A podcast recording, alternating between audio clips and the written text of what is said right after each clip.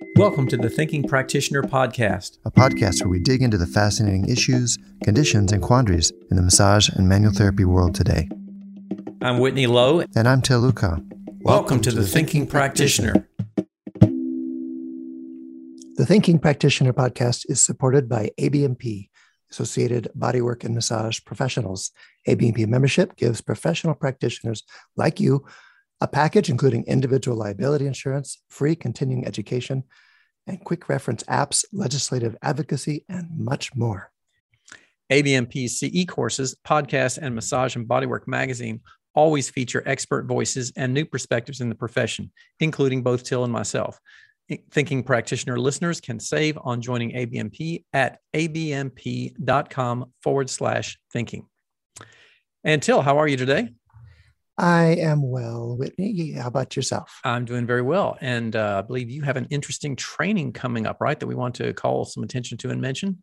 Yeah, a kind of third sponsor spot for today. It's going to be me because uh, today, the way day this airs, is the free intro to our rib principles training. Oh, yes. Yeah.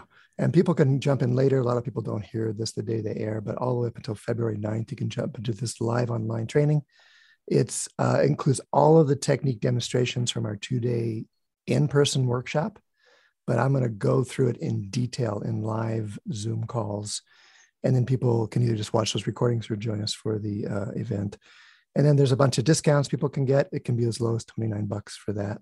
The intro, like I said, is on January 26th, or you can catch that by recording later.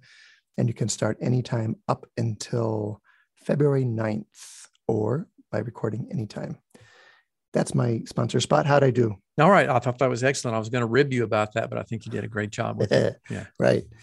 Uh, and we have a guest today. We do Who have a guest. Talking to in the hot seat, we have a guest today. We're going to jump across the pond and have Aubrey Going from Ireland joining us today. So good day to you there, Mister Going from Ireland. Or actually, good, good day, evening, Whitney. Good yes. day, Til. How are you guys doing? Yes, we're doing very well over nice here. to be here with you. Aubrey. Really happy to be here. Thanks for mm-hmm. inviting me. Mm-hmm. Really looking forward to it. All right. So, Aubrey, for those people that um, are new and across the world here who may have not been introduced to you before, can you tell us a little bit about yourself? Uh, we understand that you're president of the Irish Massage Therapists Association and a senior instructor at the Holistic College in Dublin, right? So, tell us a little bit about yourself, what you do. Sure. Uh, well, I guess I started, I always say, you know, I started with my folks actually taking up yoga when my mom was expecting me in the early 70s. You know, there was no prenatal classes or anything like that. And she decided she wanted to do something and she dragged my dad along. And the two of them loved it so much. They went on. My dad trained to be a yoga teacher. My mom trained as a massage therapist. And from the time I was a small kid, like literally four years old, my so dad that's your to, that's your you're saying that's your pedigree that's when you started your body that, work experience? that's when i started before i was born till i started in utero like my that. mom was doing meditation and breathing and i was just picking up on those good vibes that's great so then yeah we we uh, started learning yoga as kids and my dad started the first holistic center in dublin in 86 and we started all just every like there's we're a big family there's seven kids in the family and all of us have gone through massage therapist training at some point. Oh no, that is incredible. Sister, yeah, I got to hear about this story. The entire family, yeah. But myself and my sister really kept up that passion.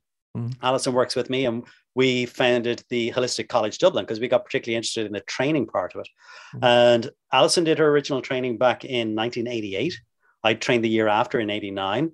And we've just continued to train ever since. Like I'd always say I'm really passionate about education, and I mean being both sides of that equation, being both the educator and being the student. That even now, 30, what, two, three years in, and I'm still studying. I'm mm-hmm. really, really passionate about therapies and about education.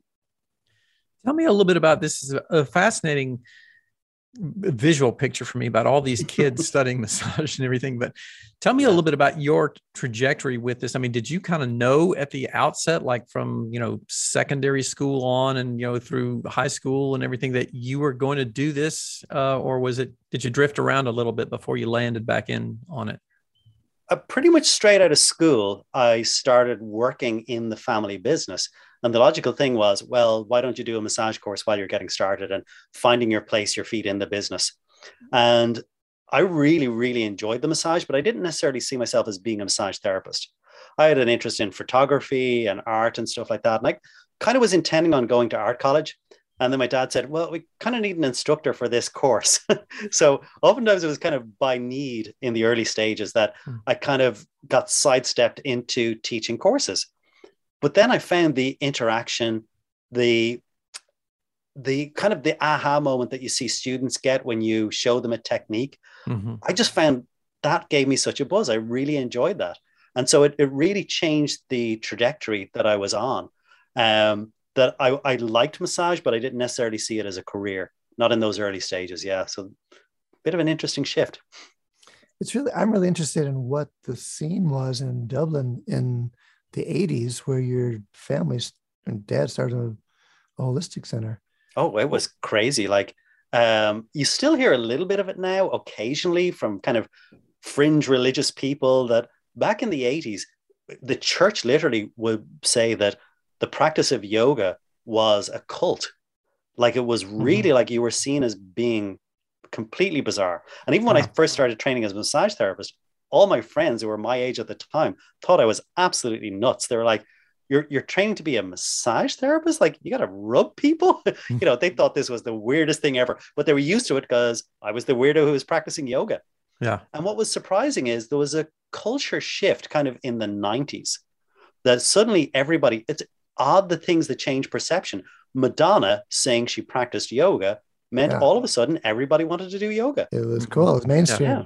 yeah. And uh, you wouldn't believe, like, we would fill our yoga classes. We were running kind of five, six yoga classes a week where we would have struggled to fill two back in the 80s. You know, demand just completely changed, attitudes changed. People started to see it much more as a lifestyle choice than being something that was almost counterculture or against kind of the the religious doctrine that was very dominant during the 80s in Ireland. So yeah, yeah it was a, it was a weird time. We we were those odd people swimming against the the current of popular belief and you always felt that. I think I still carry that with me. I feel like that bit of an outsider. And I think it's good because it makes you stand on your own two feet and examine your own beliefs for yourself because you're constantly being required to justify and explain your choices to a certain extent. Well, that's why I enjoy your company. I think I recognize that. My family in suburbia had my dad had a geodesic dome in our backyard cool. and a ponytail, and we raised goats and pigs. This is like in suburbia, and our neighbors were just totally like thought we were from the moon, thought we were from mm. Mars. Where did we come Same. from? Yeah. yeah. we were cousins across the across the Atlantic there. That's so funny because that that was really our experience, and I thought it was interesting. You know, it's come up a few times in conversation about the idea of imposter syndrome, and I was yeah. saying, I, I don't get that. I, I don't think I've ever really suffered from it because from a very young age, you had to self reflect. You had to think about, well, why am I doing what I'm I'm doing? Because you're meeting so much resistance that you had to evaluate as you go along, and it, it gave you a lot of confidence in what you were doing because you've you've actually drilled down you're not just doing something because you know your parents did it and you're following in their footsteps. You're the one being challenged by your contemporaries and you have to think it through for yourself. And that follows me now. I even find to this day i'll be doing something completely mundane and something will pop into my head about teaching and i'll go oh that's a better way to phrase that or to explain it. That you're always processing these ideas working your way through concepts coming to your own understanding and a vocabulary that you're comfortable with, a way of explaining. And I think that's one of my big passions actually is making anatomy interesting. Because I find it fascinating and because you've taught through it, a lot of people are terrified about anatomy. They think it's complex and it's, you know, difficult. And I go, no, it's fascinating. And you start talking to people, even at the introductory level, people thinking about doing training with you at foundation level. And you can see they're getting excited about it. And that to me is the that working it through for yourself. And I think I've, I've developed that mindset through those challenges, that adversity in childhood. yeah. And tell me about your initial education experience in there. When you went to first do your massage training, did you encounter things in that training where like, well, that's not what my mom said, you know, because she's been doing this for a long time. You know, did you and you were raised in that environment? Did you have kind of a uh, pre sort of conceived notion or perception about a lot of those things before you went to do your your formal training? Not really, because I was I was straight out of school, so I, I mm. don't think I really questioned it eh, questioned it in that way. Mm-hmm. Um, we'd certainly never talked about any of the theory or the anatomy. You know, mom would just say, "Oh, do you want some treatment?" Like particularly, I think it started when she was training to be a therapist, and she had to do some, you know, soap notes. She had to do some case studies, and she worked on each of us as kids. And then every so often, you go, "Oh, my back is a bit sore. Could you do this?" Or you know, I was playing a match. Could you work on my legs or something? Um, so I loved my initial training as a massage therapist. The idea of getting up on the table and getting body work each week uh, was like a duck to water, you know, was something I was so familiar with.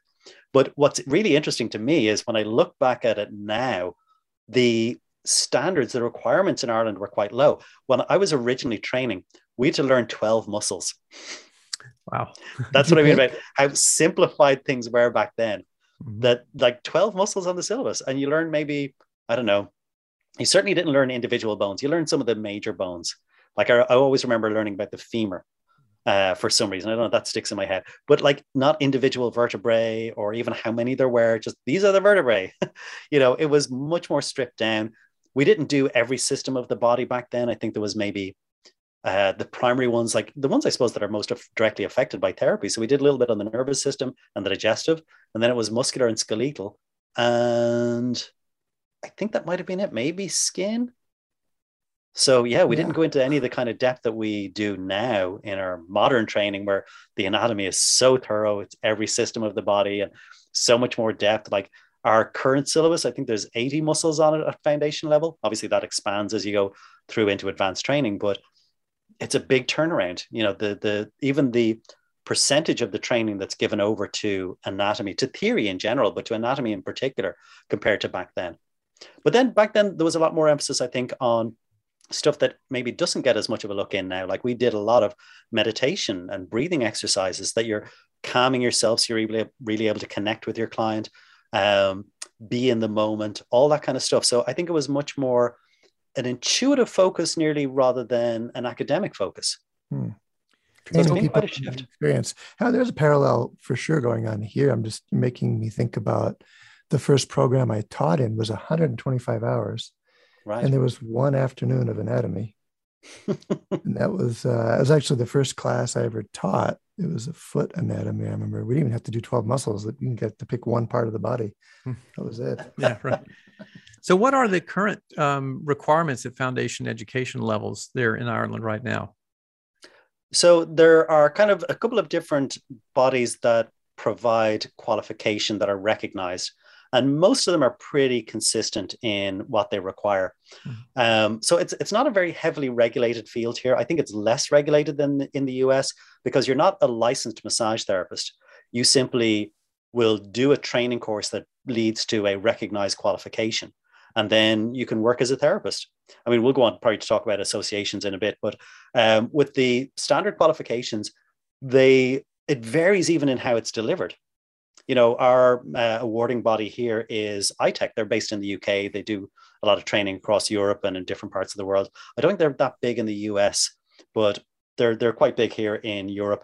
And they set out kind of their requirements in terms of the the syllabus you have to cover, the number of hours. They then send in examiners, so that's nice because it's kind of independently evaluated.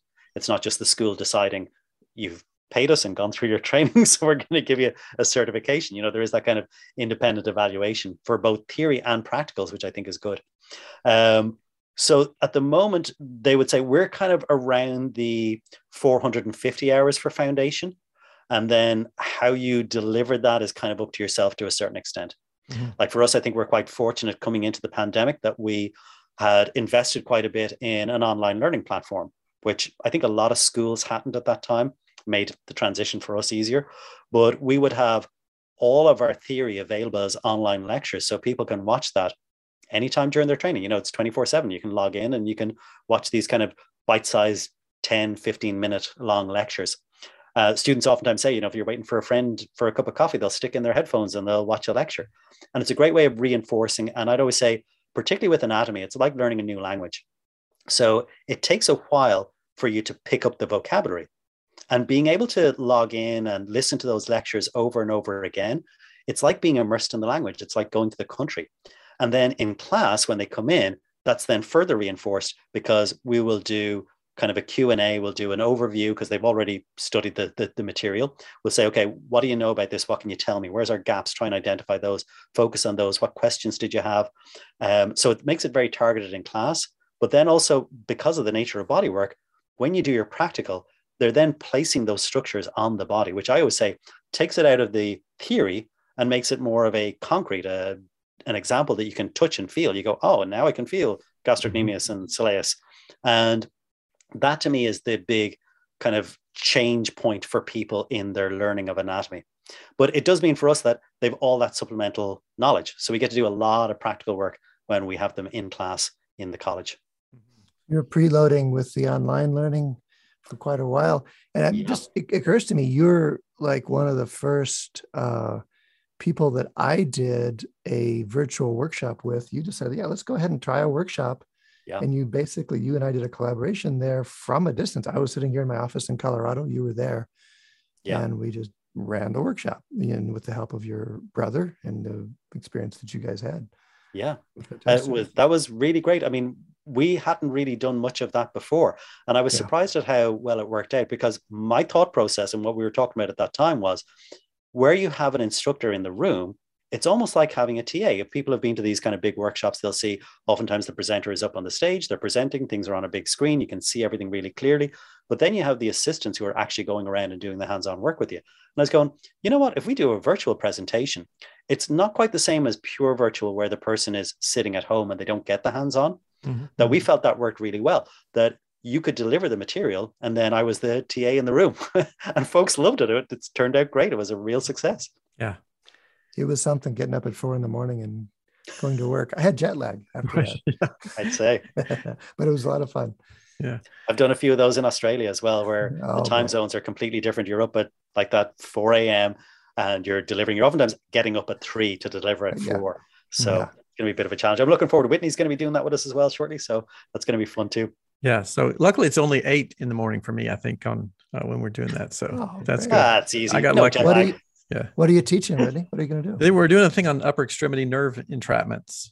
Mm. So a little uh, short look excursion on the. This is something else that I think they've got. So you got some other things going on that day with them as well. Is that yeah. correct, Aubrey? Yeah. We're going to be doing um, myoskeletal alignment techniques. So we're going to be doing kind of neck, shoulder, arm, and hand. So it's a whole kind of chain. Uh, looking at those kind of nerve pathways, but also the soft tissues, typical mm kind of pathologies, doing some joint work. It's going to be really nice. And I just thought that I'd always think of because from my first hearing about Whitney, a lot of it was around assessment. And I was going, gosh, it'd be great to have a, uh, Whitney come in and talk about some of his assessment tools. He's thinking about maybe we'll probably do a little bit of practical work as well, kind of like you did, Til. Hopefully, I'll be up to being your TA, Whitney. Yeah, Hopefully, certainly. that'll work out. Yeah. Yeah. Yes, it's going to be a really interesting workshop. Yeah. Yeah. So it'll be fun. Yeah. Well, tell me a little bit about um, you know now you're talking about some things that have changed significantly in the the overall perception of massage therapy there in Ireland Ireland. How about with the healthcare system? Is there greater inclusion of massage in the healthcare system now as well? And sorry Ireland has a publicly funded healthcare system doesn't it? Yes. Yeah we okay. do Thank yeah. um, it's interesting because there is we have private health insurers as well. So mm people will oftentimes take out private health insurance, even though there is free public health. Um, and they get various benefits for that. Usually, you know, you get seen quicker and stuff like that. Things cost less um, for private care. But there has been much more acceptance amongst the public. And I think in the that early changeover that I talked about in the 90s, people used to they kind of saw massage as being part of um, well-being. So it increased the the acceptance for massage but nearly more for like what you guys would call spa massage, what we'd call relaxation therapies or holistic uh, treatments, that there was a greater recognition of the benefits of that just for looking after yourself, like part of the maintenance, like doing yoga to keep down your stress levels. What I think is really interesting in is in about the last 10 years, there's been much more of a recognition of the importance of getting corrective body work. And I think a certain amount of this is probably down to social media, that the younger generation is much more fitness orientated. They're actually a lot more active, you know, even than my generation, which, you know, they might have played sport when they were in school, but by the time you finish school, you kind of get into a job and you're not really that active. Whereas I see now in the younger generation coming up from 35 years old down, really, let's say younger generation, showing my age, uh, that these guys are much more physically active. And as a result, I think they see the benefits of getting corrective body work to keep them pain free and keep them moving well. So I've seen a, another quite a seismic shift in the last 10 years of people going for regular kind of maintenance work rather than just an occasional pampering relaxation treatment, which I think is a really good turnaround. I think in a lot of cases, people would nearly be better off before they start an exercise regime, get some preemptive therapy that they're able to move well, and then go out and exercise. And, you know, because it amazes me, you get some people like eh, 25, 30 years old, they say, I'm in a desk job and I feel like I'm getting a bit uh, sedentary. I think I'll become a triathlete. like they're going to go from zero to triathlon. You're going, you definitely need some treatment to get you ready for that so you don't get early injury that puts you off that you right. you you know you stop you don't actually get on and develop into a, a good triathlete yeah how would you say the acceptance has progressed from other healthcare professionals about you know massage manual therapy all the, the various different you know bodywork strategies are is there greater yeah. acceptance from the other your other colleagues in other professions for it as well to a certain extent i suppose coming back to the, the previous question about healthcare going back to i think it was 2003, myself and Alison were involved in what they call the National Working Group. And this was a group set up to look at statutory regulation of complementary therapies because people were saying this field isn't regulated. We need to do something about it. And it took them two years. They finally released the Garvey report in 2005. And they basically said because therapy is really low risk, um, it didn't require statutory regulation. There wasn't enough fear of a poorly trained therapist creating significant harm for a client. So they decided from that point on, it was just going to be self regulation.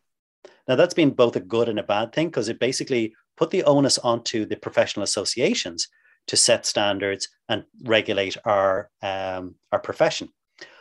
The difficulty is then it didn't quite allow for the same degree of integration into medical care and the medical system that would have happened if we'd gotten statutory regulation. But at the same time, it has left the industry, I think, more room to grow, that it isn't too restricted by heavy regulation. So there's been positives and negatives.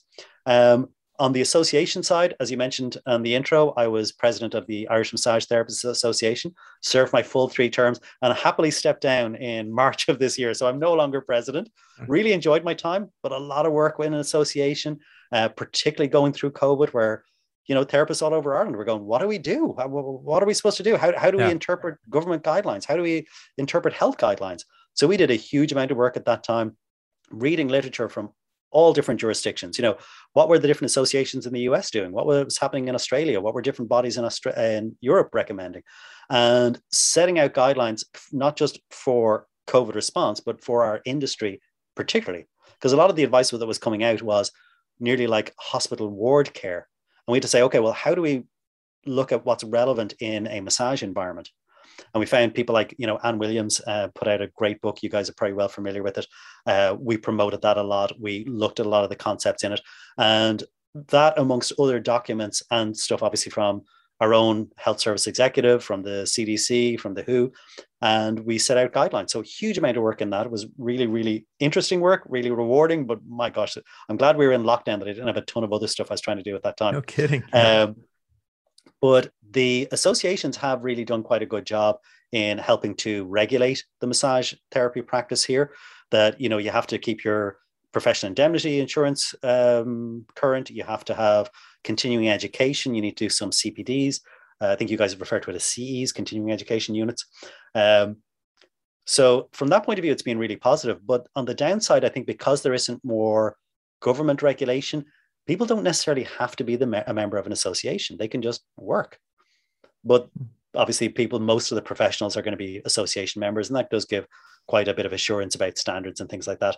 In terms of acceptance from other healthcare professionals, it varies definitely there's the kind of the old school people, you know, you hear anecdotal things of one of our graduates was saying that she was getting a huge amount of referrals from a local doctor because she was getting great results. So he started sending more and more people. And she said, Oh, I better get in touch with this doctor and introduce myself and say thank you and all the rest and, you know, open dialogue. And when he realized she was not a physiotherapist, I think you guys call them a physical therapist. When he, she realized he wasn't, she wasn't part of the medical establishment. She said she just he instantly stopped referring clients. Oh wow! Huh. And he said, now that's unusual. Yeah. But it was because she wasn't part of the medical organization. You know, mm-hmm. there's the whole thing around insurance and referral procedures for the doctor as well. Like it's not necessarily just a bias. They have their own um, criteria that they have to follow and things like that. But within the the broader context, like certainly with other healthcare professionals, I think there's good co- collaboration between things like osteopaths, chiropractors, the massage therapy industry. That there's definitely a lot more of a uh, cross communication now than there used to be. Much more of a dialogue, much more cooperation. Mm-hmm. Yeah, very interesting. I'm just looking. I'm just thinking of the uh, recent kind of demographic survey that ABMP put out about American therapists, Ooh. and them being a sponsor of today's episode. It's perfect. Uh, let me read you a couple of American statistics, and you you can guess to see if that how they might compare to Irish okay. Irish ones. All right, 87% of respondents to this American survey were female. Yeah, I would say it's it's it's pretty much a female dominant dominated industry. What's interesting though is we have seen our demographic shift a lot over the years. Yeah. And we see a lot more guys since we started offering what we would term here sports massage. I think yeah. you guys would kind of call it medical massage or nearly more like um, Whitney's orthopedic work. Um, that once we got more into corrective work, there's this weird gender bias. And I guess from those statistics, it, uh, it occurs in the States as well, uh. that a lot of people, both male and female clients, would oftentimes have a preference going to a female therapist for a relaxation treatment. Hmm. But yet, for corrective work, both male and female clients will oftentimes rather go to a male therapist for what they perceive as being deep tissue work because they think a guy is going to be stronger. Now, both of those biases, in my opinion, are unjustified. you know, a guy can do a brilliant relaxation treatment, a woman can do an amazing corrective treatment, but these are preconceived ideas that people have in their heads. So, mm-hmm. in terms of the working therapists, I would probably say it's about 80 20 here 80% women, 20% guys. Mm-hmm. Yeah, th- some of those those ideas you talked about are things we hear too. Yeah. And uh, I know Whitney, you and I are talking about really looking at gender questions in our field. So this is, you know, it's just really rich ground to learn more and really look at some of the assumptions we had behind the whole thing. Yeah. Okay. 69, sorry, 59%, almost 60% independent business owners as opposed to being an employee or something like that. 60% in the US of these respondents. Similar in Ireland? Yeah, I would say similar. What's interesting here is a lot of the employers will be a either a spa on its own or more often a spa connected to a hotel or something like that. And what's really interesting is because they have a largely female clientele, they're inclined to hire people with a beautician's qualification. Because here in Europe, when people do beauty training, they include some massage. Now, my sister did it. She said an excellent beauty training course. There was, I think it was about 350 hours. And she said eight of those were massage. So what you generally how many see muscles is, did they learn? I'm not sure how many muscles. I never asked. Well, actually, a lot, a lot in the beauty part. So they would have covered uh, very thorough okay. anatomy for their beauty training. So not to take from beauticians and the work that they do, yeah. but a lot of spas will hire beauticians because they can do both beauty treatments and facials and things like that and some massage. My issue with that is if they don't have a separate massage qualification, it oftentimes means, again, nothing against the, the profession and nothing against the individuals, but they haven't had very thorough training in massage. And I've found this when I go for treatment, the quality of the massage is oftentimes lacking simply because of a lack of training. Hmm. Whereas when you go to somebody working on their own, a self employed therapist, they usually will have a massage qualification because it is a massage clinic. They may have a beauty qualification as well. They may offer both, but I think they, how can I put this delicately without offending anybody? Um, to make your own business work, the onus is on you to really offer high quality treatments. Whereas in a spa, the person is kind of going to the location. They're not necessarily booking in with a specific individual. Mm-hmm. So I think there's much more demand on somebody being self employed to provide really top quality treatments. If they're not, they don't have anything else to fall back on. And I think they will have a difficulty succeeding. And seeing as how most of them succeed, I think they put the time into their education. Right. If that makes sense. Yeah. Nice. There's a, I mean, is that your imp- impression? Do most massage therapists or body workers, we should expand a little bit in Ireland, do they succeed? Do they do well? I think so, because I certainly know from our own graduates and from talking to members of the association here yeah. that most of them are in their career kind of 15, 20, 25 years. Yeah. So I think some people who do the training never quite get around to working at massage. Some people do the training and they might do a little bit part time and that might fizzle in or out. I'm not sure. But for a lot of people, I think they, once you get to the point of, I've done my training and I've gone to the, the difficulty of actually setting up in business, I think those guys are pretty determined. And I think mm-hmm. once you have that kind of determination, you have the passion for it, you will succeed. And I think they they do really well. Like having talked to, as I said, a lot of our graduates, they're still in business for several decades. Their their mm-hmm. clinic is going strong. If anything, I feel over time, because you build up better word of mouth, you have more regular clients. You actually get busier and busier. Most of the guys that I talk to that are at it 10 years plus, yeah, they have a waiting list. They have a waiting list of kind of a month, six weeks. I know when I was regularly in clinic, I was hugely booked out for six months ahead. So mm-hmm. yes. I, I, think your business does actually grow a lot as time goes by. I'm a little bit, I, I don't have a good representative picture, but I know that people coming to our trainings who tend to have been ex- practicing for a while, experienced practitioners really trying to go to a higher level. I hear a lot of that. I hear a lot of the people are just really busy, really full, don't have room. They're dealing with the the opposite problem they had three four years ago where it's like how do i get clients now how do i manage so much demand is often yeah. a question here that i'm hearing again i don't know if that's across the board the ABMP said uh, 93% of respondents in july said they're back to work after covid here in the us which yeah. is really interesting and that 40% work two or more jobs hmm. huh. wow. that's interesting yeah. yeah do you see that a lot that people are doing this part time in conjunction with other work as well? Is that also pretty common? Yeah. And I, think, again, particularly in the early stages of their career, because I know people that say, I love my job. I just don't want to do it, you know, Monday to Friday. I want a little bit of freedom. I want some creative expression in what I do. And they feel massage gives them that. Um, so I know quite a few people in the probably the first maybe three, maybe as many as five years they will work part time in what was their existing employment before they started to train in massage. Mm-hmm. Um, but I think a lot of them, once they get past about five years, if they're still practicing and they're still really enjoying it, they're usually making the shift because they're getting that I'm so busy now, I'm running out of available hours. Maybe I'll just do this full time. Yeah. Um, was a recent uh, graduate of ours returning for further training. Uh, I thought it was a really nice story. He said his son has recently trained in therapies, and he goes, "It's great now because I can kind of take a step back. I can refer clients onto him. He had the same problem. He was booked out so far ahead of time. They work a lot with athletes, cyclists in particular, and he said." I can start to shift some of my client base across to my son. So it's a great way of him getting that experience they trust him because there's a family connection for some reason. You know, it's an yeah. easier referral. Uh, he's working out of his clinic space, so he said, "I don't feel as, you know, I have to work as many hours to try and cover costs and still make a living." So I thought that was a really nice kind of pairing that they kind of had that benefits both parties. Be nice to see people do that a little bit more. Any other demographics for us, Til? Thought those are really interesting numbers. Those are good ones. yeah. yeah.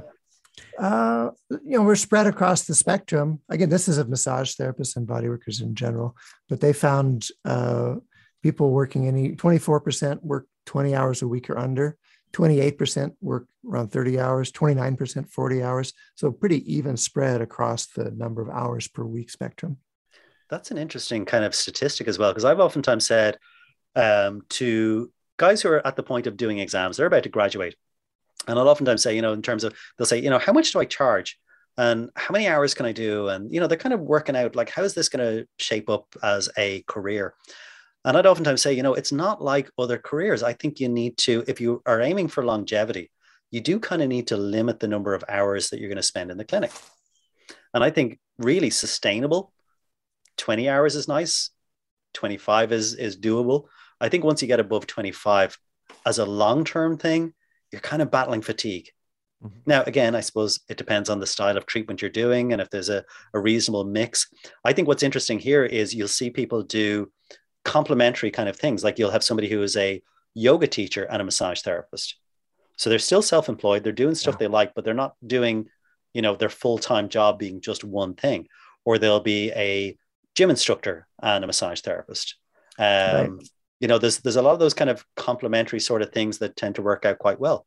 We get a lot of people coming from a fitness background to do our sports massage courses. And they'll go you know the clients who come to me for personal training will then come to me for treatment and vice versa. So one business model feeds into the other and they find that works really well for them.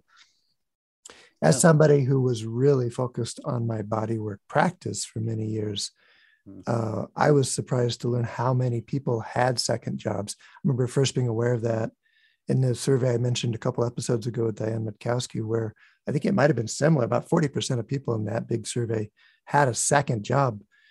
Wow. And my my assumption was, wow, they're not that serious about this, you know.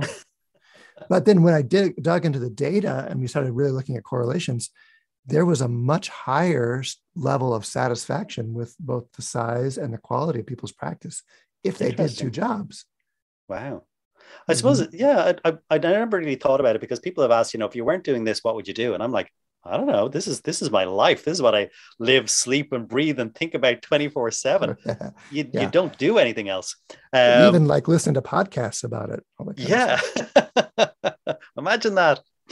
But I suppose in some ways, I have had two jobs between being an educator and a therapist.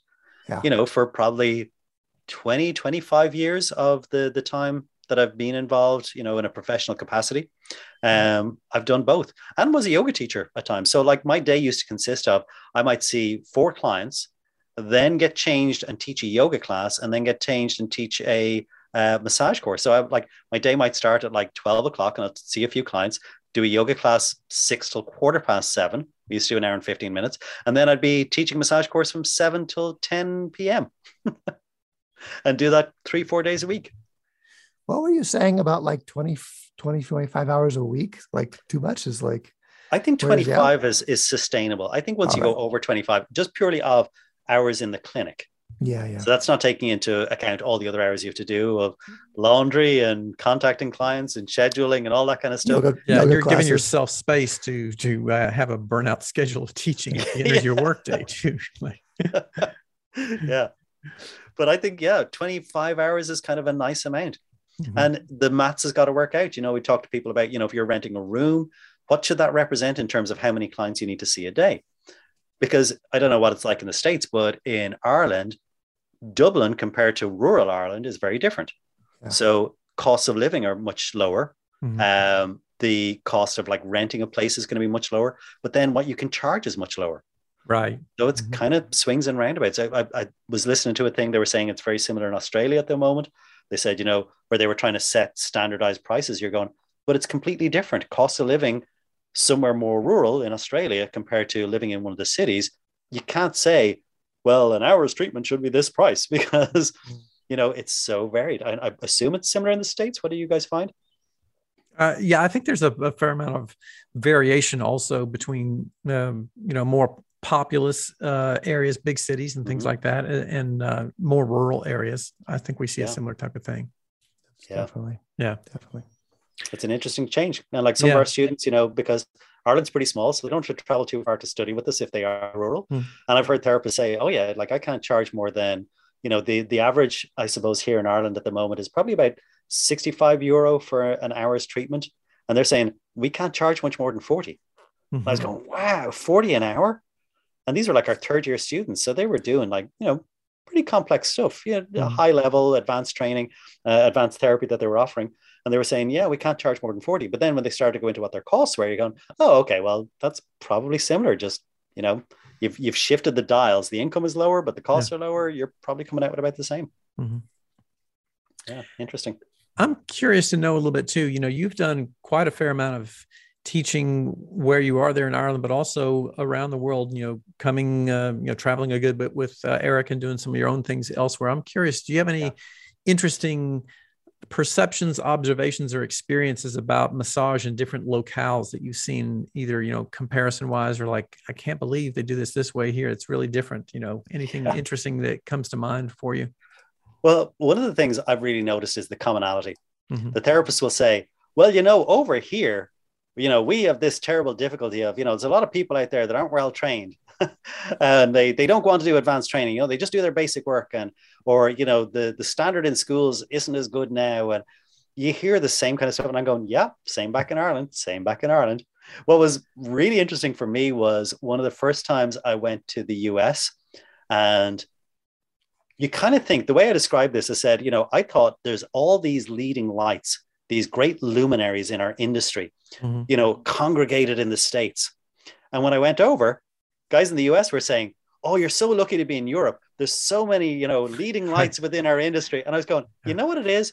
Those people are scattered around the place. And when you're far enough away, those lights look like they're really close together. yeah, that's right. because like the US is huge, same yeah. as Europe. But you just think of it as this one landmass and you go, so many people over there are amazing. You know, there's so many of the industry leaders that you hear of. And they're going, no, Europe is like, I was going, there's not really anybody in Ireland. There might be one or two people in the UK. There's a few people dotted around Germany and France and Austria and stuff. And you go, there's not that many, you know, in your town or in your city. Yeah. So I thought that was an inter- interesting perspective where they're going, you're so lucky. There's there's so many top notch people in your area. it's kind of like that uh, saying about uh, an expert is an ordinary person from somewhere else. You know. And, yes. You know that whole thing True. too about you know it's it's difficult and to to sometimes be perceived as having that kind of value if you're really close and and and convenient to people. It's got to be this uh, mystery and mystique that sounds the so that, uh, surrounds the person that comes from somewhere else. Interesting that you mentioned that mm. the kind of the the mystique of being far away and, and how things are convenient. Um, we were running a, a seminar pre-COVID. It was probably late 2019, and I had two phone calls on the same day. One person calling from Hawaii to say she was going to come over to Ireland. She really wanted to do our workshop, and she was, you know, making arrangements. Um, then we had somebody from Wicklow, which is just the county beside Dublin. So it would have taken her maybe 50 minutes to an hour to get to us. And when I was talking to her, she goes, Yeah, but you know, you're so far away. I don't know if I could make it. I've just talked to somebody who's coming from Hawaii, yeah. and you're coming from an hour away in Wicklow, and you're not sure if it's a bit far. You know, yeah. it's amazing how perceptions change. Whereas for the lady in Hawaii, she's going, this is a once in a lifetime opportunity. I'm going to travel across the world to take this workshop. And for the person who was close by, it didn't seem that special because it's in her backyard. Yeah.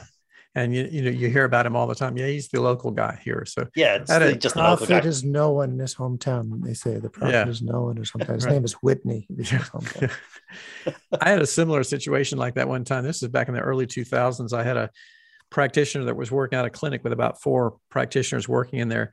And one of them had expressed interest in wanting to learn and study a little bit more of the stuff that I was focusing on. And I wasn't doing many courses locally here because they don't tend to do very well. You know, they do a lot better when I go somewhere else for that same reason. And so she said, okay, well, like, and I was doing this, I'm in Oregon and we, I was doing this course out in like upstate New York or something like that. So again, geographically, that's a long way. It's like 2,500 miles away.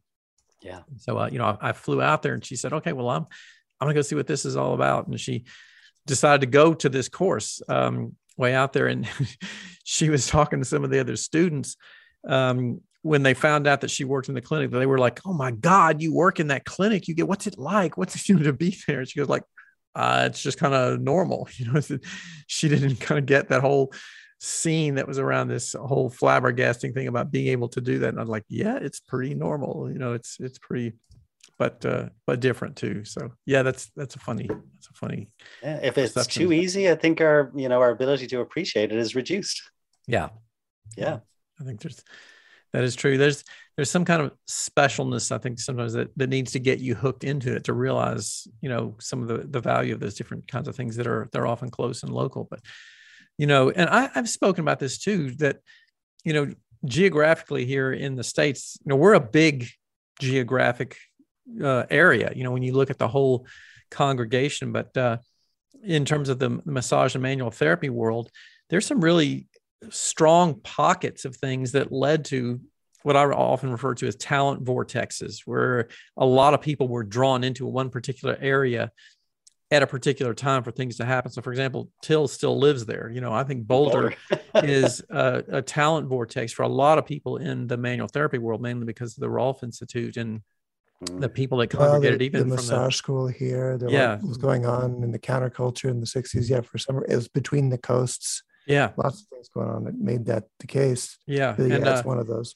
Where Interestingly, too, Florida um, uh, uh-huh. in the late 80s, you know, when you look at the people who were in Florida, Paul St. John, Aaron Mattes, Benny Vaughn, Judith DeLany, you know, all of those people, John Upledger, were all coming out of Florida, like what was in the water down there. Something was going on. So that creates, you know, uh, again, a lot of interesting talent pools that I think spin off of those kinds of things when you have that kind of interactions with with a lot of people that were going on. So I'm thinking there's a in those places at those particular times there was an interest in health.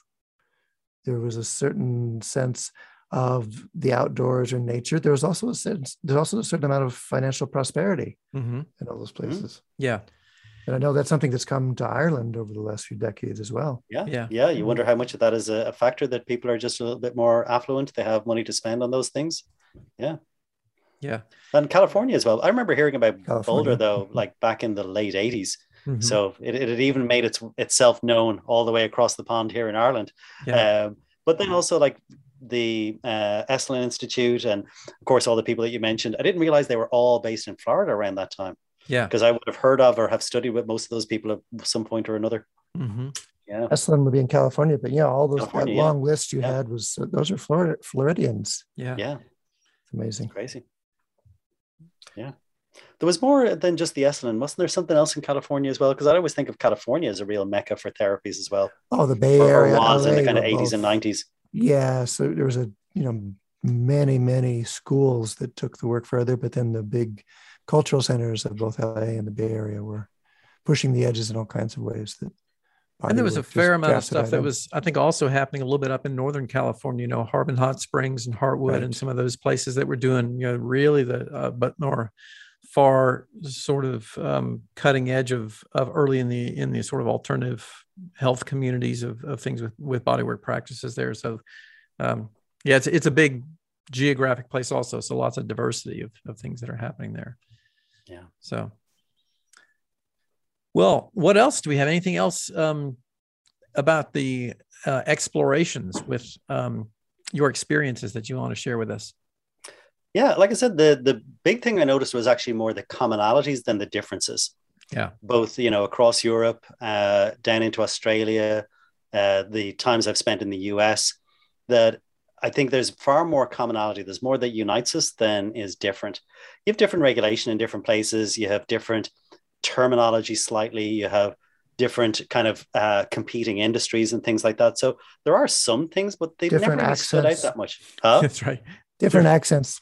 Different accents. Yeah, yeah. of course. Yeah. My, I, I, have no accent though. Of course, you do know that. My my accent yeah. is completely neutral. Yeah. nice. you you guys have nice an accent. To finally have someone on the podcast who doesn't have an accent. Yeah. So you're on the advantageous end of this because you can come to the states with this Irish accent and sound, you know, really exotic and intelligent and you know, me having a Southern accent has always been a somewhat of a disadvantage in a lot of places. So, uh, you know, interestingly, in Australia, when I was over, they were saying that over there, if they want to, like, say, in advertising, if they wanted to be very authoritative, they will use somebody with an English accent.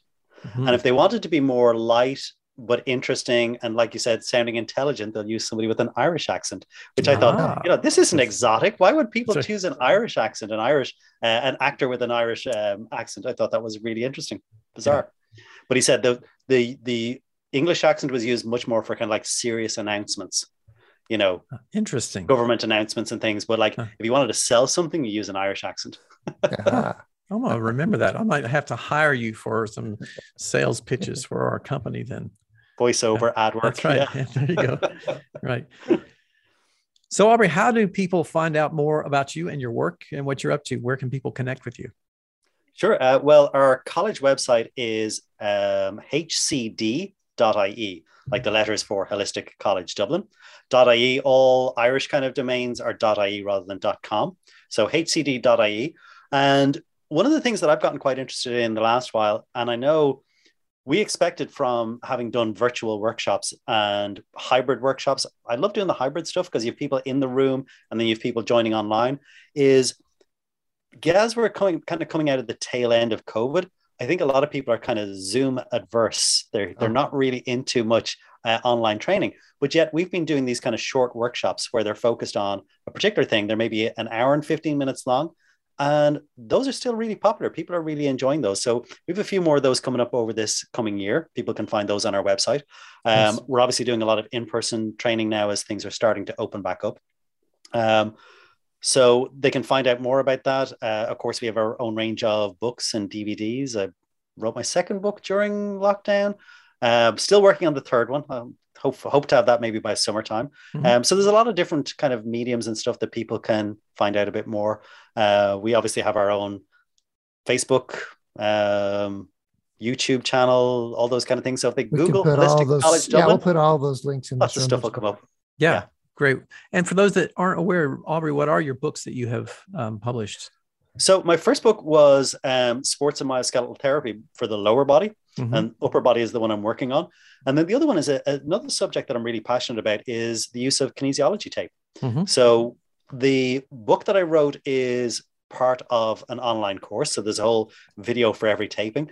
But what I was really interested in including in that was the assessments to go with the taping because mm-hmm. I think I'd always talk about in corrective therapy. The ideal is to have kind of an unbroken chain that when the person comes in, you're able to do a good intake so that you have an idea of what is this person presenting with? What are they looking to have dealt with? And where do they want to get to? Like, what do they see as their goal? Once you have that in mind, it kind of helps you to establish what kind of tests you need to do. If you're doing the appropriate tests, particularly like doing cluster testing and things like that, then you've got a good chance of kind of figuring out what's going on, or at least getting a first perspective on it. Because I'd always say, you know, nothing is definitive. And most people are pretty good at that point. So, knowing what tests to do, being able to do them properly, the next step is one that people struggle with sometimes, I think, is interpreting the results. You know, they'll perform the test, but they maybe aren't quite sure, like, oh, well, that was sore. I'm, I'm talking about, you know, people in the early stages of their, mm-hmm. you know, practice. I think experienced ther- therapists don't tend to struggle with this.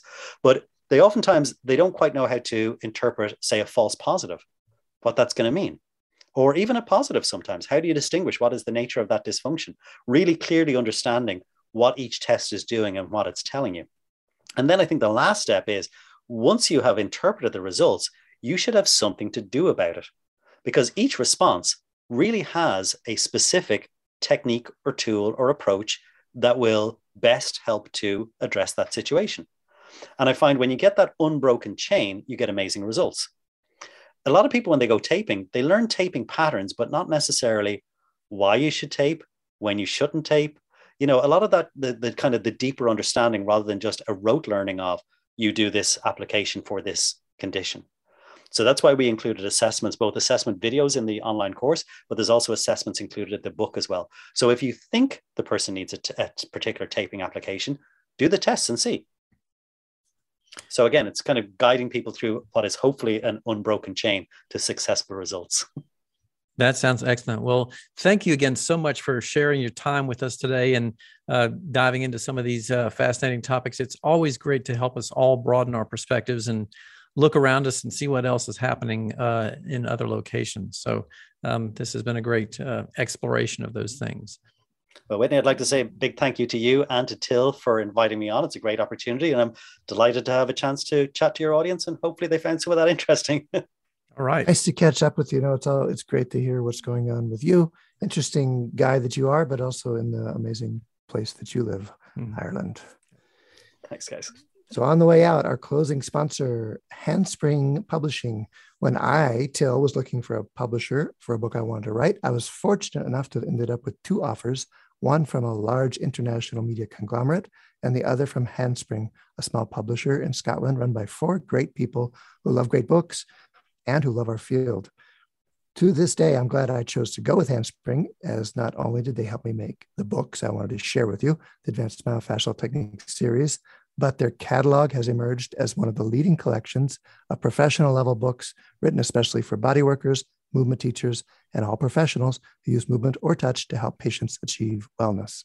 And Handspring's Move to Learn webinars are free 45 minute broadcasts featuring their authors, including one with you, Til. So mm. head on over to their website at handspringpublishing.com to check those out. And do be sure to use the code TTP at checkout for a discount. And thanks again so much, Handspring. And we would like to say a thank you to all of our sponsors and also to all of our listeners. Thank you all for hanging out with us here and hope you got some good uh, insights out of our chat today. You can stop by our sites for links, show notes, transcripts, and all kinds of other extras. Uh, you can find that from my site at academyofclinicalmassage.com. Until where can people find that from you? Our site, advanced-trainings.com. If there are questions, guests, or things you'd like to hear us talk about, email us at info at thethinkingpractitioner.com or look for us on social media at our names. And my name remains Til Luchau.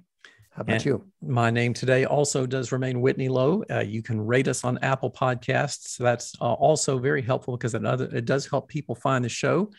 And you can hear us on Spotify, Stitcher, Google Podcasts, or wherever else you happen to listen.